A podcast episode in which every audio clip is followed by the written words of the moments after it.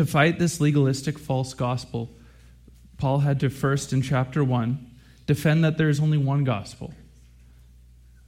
In chapter 1 and 2, reassert his calling and authority as an apostle of God. And in chapter 2, oppose the apostle Peter, who, in fear of these Jews, did not treat fellow non Jewish Christians as brothers. And at the end of chapter 2, Paul begins his argument that we are justified by faith in Jesus Christ and not by works of the law. In today's passage, Paul is talking to the Galatians about the legalistic direction they've, they've bought into. Uh, Perk Barson, Parsons, general editor of the Christian Tabletalk magazine, talks about what legalism isn't. And I think it's really insightful. Legalism is not obedience to God and His law. Legalism is not learning to obey all that Christ has commanded us. Legalism is not pursuing holiness. Legalism is not striving to please God and glorify Him in all that we do. Legalism is not being zealous in our good works and bearing fruit in keeping with repentance. Legalism is not an error of Christianity, it's another religion altogether. Mr. Parsons pointing out that legalism isn't Christianity, but another religion, is important for us to understand. And for a Christian to be a legalist is an oxymoron. It's trying to live out two lives at the same time, or two religions, one by undeserved grace, one by our own work. It's double living. And Paul will be rebuking and instructing the Galatians and us about this inconsistency, this double living. Now, if you're a Christian, let me ask you a question Is legalism or double living a problem in your life? For instance, saying we're saved by Jesus alone, that we're being made more like him by the power of the Holy Spirit. But then we go, turn around, and tell a spiritual story about ourselves. That ends up making us the hero of, our, of this story, and Jesus just a lucky guy that gets to be our friend. But you won't go to God in a, uh, while at the same time you're struggling with addictions and anger and gossip. But you won't go to God in humble repentance. You won't make yourself accountable to a trustworthy brother or sister, all because it makes you look bad. If you find legalism in your life or the lives of others, you can know that all you're seeing is the blooming flower of pride showing its face. We say, I'm a sinner, but not a bad one. Look at all the other sinners who are worse than me. I know I've been guilty of this in my own life. Paul will be addressing this subject in today's passage. If you have your Bibles today, please open God's Word to Galatians 3, and we'll mainly be in verses 1 through 9 this morning.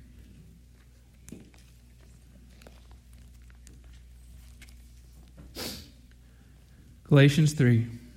O foolish Galatians, who has bewitched you? It was before your eyes that Jesus Christ was publicly portrayed as crucified. Let me ask you only this Did you receive the Spirit by works of the law? or by hearing with faith? Are you so foolish? Having begun by the Spirit, are you now being made or being perfected by the flesh? Did you suffer so many things in vain, if indeed it was in vain? Does he who supplies the Spirit to you and works miracles among you do so by works of the law or by hearing with faith? Just as Abraham believed God and it was counted to him as righteousness? Know then that it is those of faith who are the sons of Abraham. And the scripture foreseeing that God would justify the Gentiles by faith preached the gospel beforehand to Abraham, saying, In you shall all nations be blessed. So then, those who are of faith are blessed along with Abraham, the man of faith. It's all right, I just want to like to pray over that passage right now. God, The Bible that you've given us is your self disclosure made available for us. You have shared who you are with us, God. That's Paul speaking, but that's you speaking through Paul. It is equally your word. God, I ask that we accept it and come under the authority of it and praise it and let it change our lives, God. In your Son's name, his people said, Amen. Amen. This passage, this passage can rightly be divided into two parts rebuke and an, an instruction. We start in verses 1 through 6 with the rebuke, addressing double living. O foolish Galatians, who has bewitched you? It was before your eyes that Jesus Christ was publicly portrayed as crucified. This is what we see in verse 1. Paul is angry. It's a serious issue that the Galatians are living a double life. He's invested into these people, and they've left that relationship for a lie. And Christ was preached clearly to them, like he was right in front of them, crucified on the cross. And the Greek is very expressive of this. There is no clearer way for them to have Christ preached to them. The Galatians have been enticed and, under, and are under a spell. Back in chapter 2, verse, 6, verse 16, we know that a person is not justified by works of the law, but through faith in Jesus Christ. So we also have believed in Jesus Christ in order to be justified by faith in Jesus and not by works of the law, because by works of the law, no one will be justified. The Galatians knew this, being taught by Paul. There is no excuse. They were acting so inconsistent with the gospel living that there was no other way for Paul to describe them but under a spell. Then verse 2, let me ask you only this Did you receive the Spirit by works of the law or hearing with faith? Paul asks them if they received the Spirit by works of the law or hearing of, of, with faith, asking them if the Spirit they received was a result of works or with faith. Paul doesn't even waste a breath answering that question. Instead, he moves on to the next one. Are you so foolish, having begun by the Spirit? Are you now being perfected by the flesh? In verse 3, as if to say, No, duh, no, duh, of course you receive the Spirit by hearing with faith. Now, for us, we know the answer to this question that Paul gave the church in Ephesus when he said, in Ephesians 1:13. In him you also, when you heard the word of truth, the gospel of your salvation, and believed with faith, him we were sealed with the promised Holy Spirit. The Galatians already knew this, but their lives weren't showing it. Their practice wasn't showing it. So he asks them, having started the Christian life in the Spirit, are you going to live out this Christian life by your own sweat, spit, and determination? Did you suffer so many things in vain, if indeed it was in vain? Paul looks back at all they went through with him and all they experienced with God. In verse 5, does he who supply the Spirit to you and works miracles among you do so by works of the law or by hearing with faith? They experienced the apostolic miracles. Paul keeps asking them the same question over and over by works of the law or by hearing with faith. But then there's Abraham in verse 6. Just as Abraham believed God and it was counted to him as righteousness, Abraham is introduced as counted righteous by faith. And after going through the first six verses, you feel Paul's anger and sarcasm just bursting at the seams. Because when the Galatians started believing that to be made right with God meant Jesus plus something I do, was stealing the glory and right of salvation away from Christ. It was them spitting in the face of the Savior, the Savior who died for them. They forfeited their freedom for bondage, truth for a lie. Now, Paul moves from rebuke to instruction. And then in verse 6, Paul has them look to Abraham, the hands down most respected figure among the nation of Israel the father of the Jewish people, the same person that the Judaizers, the legalists, were saying was their father, the man justified by his works, his, the circumcision of the flesh, making myself part of God's people by what I do. And that is why God uses Abraham as the great example in Genesis 15, because of his faith, because of his faith, this dismantles the argument of works gaining us a right standing before God. Now, this is the instruction faith based Christianity. What we do, or what do we need to know, as Paul would say? In verse 7, know then that it is those of faith who are the sons of Abraham, not of works of the law. Paul is making a clear distinction that faith is faith makes us unified, not works. Through this, the Gentiles are not second rate or less than the Jews because of ethnic background or works of the law, but by faith in Jesus' work alone, they are children of faith, of Abraham, God's chosen people. And the scripture in verse 8 in verse 8, and the scripture foreseeing that God would justify the Gentiles by faith preached the gospel beforehand to Abraham, saying, In you shall all the nations be blessed. So then, those who are of faith are blessed, are blessed along with Abraham, the man of faith. In verse 8 and 9, we learn that through Abraham the gospel was preached, that we take hold of the blessing of justification, the same way Abraham did.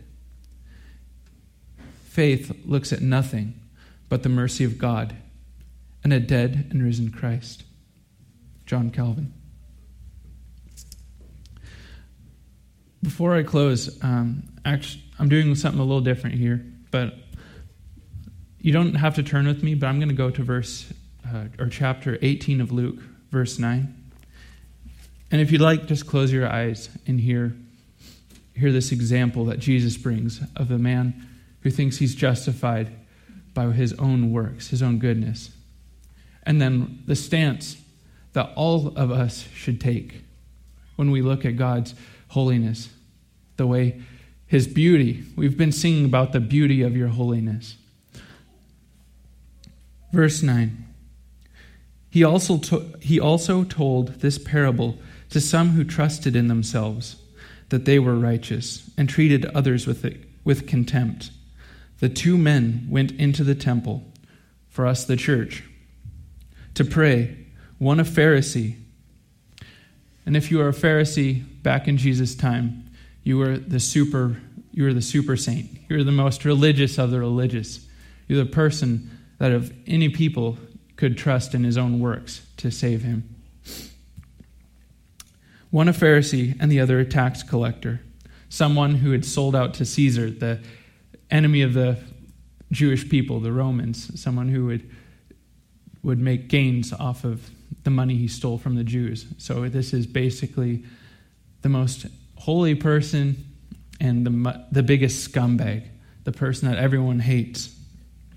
And both of them go to the temple and went into the temple to pray, one a Pharisee, the other a tax collector. The Pharisee standing by himself, prays praying thus, God, I thank you that I am not like other men, extortioners, unjust, adulterers, or even like this tax collector. Does this sound familiar? I know all of us talk about how we're saved by the grace of God and that, that we're sinners. But do you ever find yourself walking through a store and you see a gay and lesbian couple walk by and, and you just go, wow, how, how gross. how sinful are they?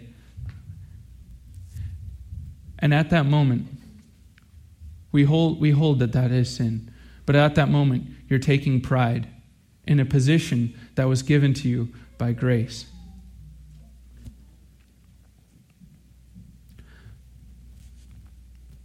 I thank God, or God, I thank you that I'm not like other men, extortioners, unjust adulterers, even like this tax collector. I fast twice a week. I give tithes of all that I get. But the tax collector, standing afar off, would not even lift his eyes to heaven, but beat his chest, saying, God, be merciful to me, a sinner. I tell you, Jesus tells us This man went down to his house justified rather than the other. For everyone who exalts, him, exalts himself will be humbled, but the one who humbles himself will be justified.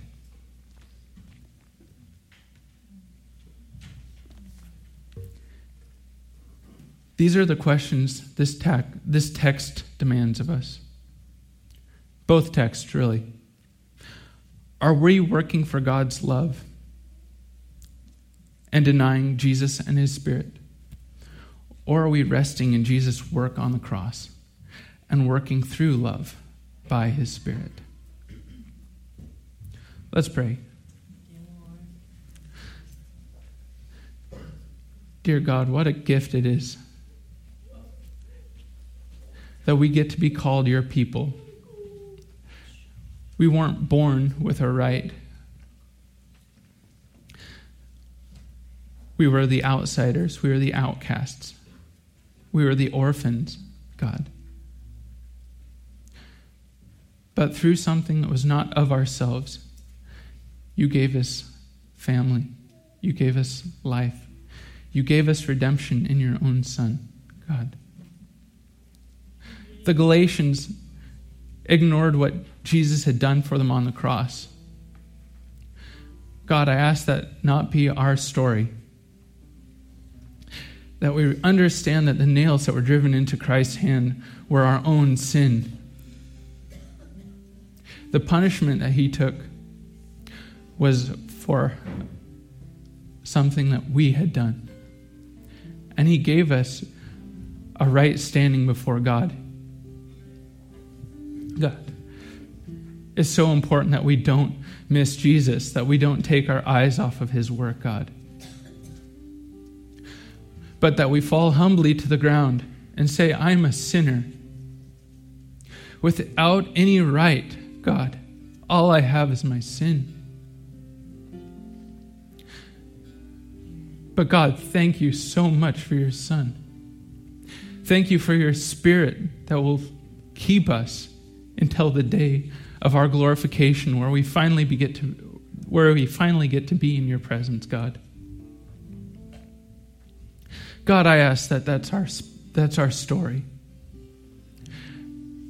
And that no one who comes to the church all their life can leave saying Christianity is about being good people, God. Christianity is about being sinners made right by nothing but by, by your mercy and your beautiful grace, by your beautiful Son, God.